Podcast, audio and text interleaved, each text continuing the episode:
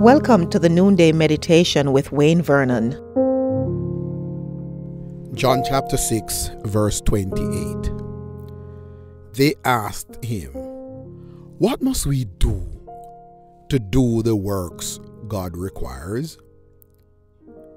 Jesus answered, The work of God is this to believe in the one he has sent. Loved ones, sometimes we give the impression that serving God is a phantom pursuit.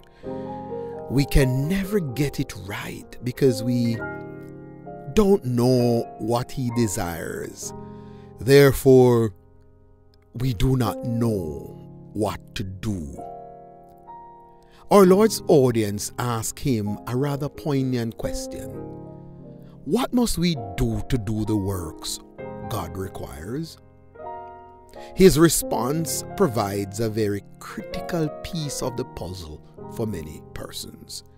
The work God requires is this to believe in the one He has sent. Friends, the search stops here. Salvation is a sovereign act of God, but believing is a human response. Now, belief is a very critical thing. You see, our response to the things and the ones we believe in makes all the difference. When we place our faith in someone, we relate to them a particular way.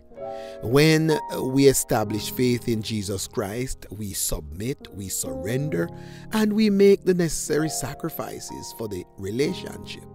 Therefore, by the power of the Holy Spirit, we're able to do what God requires and not by our own human efforts. You see, trying to do the things of God on our own is misguided and futile and often leads to frustration. And that is what works religion is all about. Let us understand that we simply need to trust in God today and not our own strength.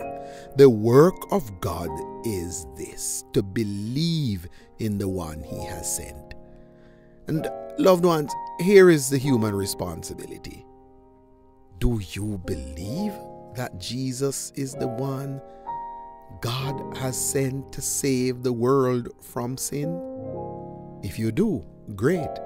If you don't, today is a good day for you to come to that reality because this is critical. It is critical. That acknowledgement holds the key to our spiritual lives.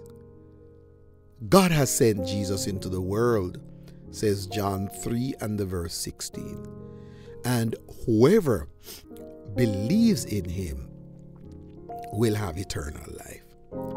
The big question is you believe in him?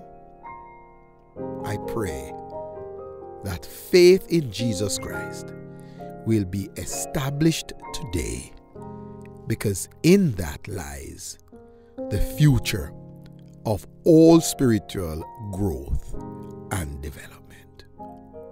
Should you need further instructions in these matters, please feel free to text the number 647 696 0422. And if you desire to surrender your life to the Lord Jesus Christ, please text the word salvation to this number as well. Someone is standing by to support you right now. If you have not yet secured your copy of my book, Six Practices of Effective Leadership, Today is your day to do so. You could get your copy on Amazon, and the link is conveniently provided for you in the description below. If you're in Ontario, you could pick up your copy at the West Toronto Church of God at 1655 Wilson Avenue in North York.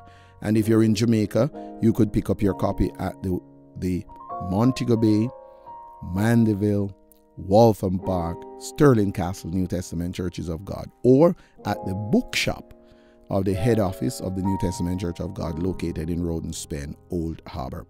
We would love to hear from you today how Core Leadership Services may journey with you in your church or local organization to raise up leaders for greater and for future leadership responsibilities.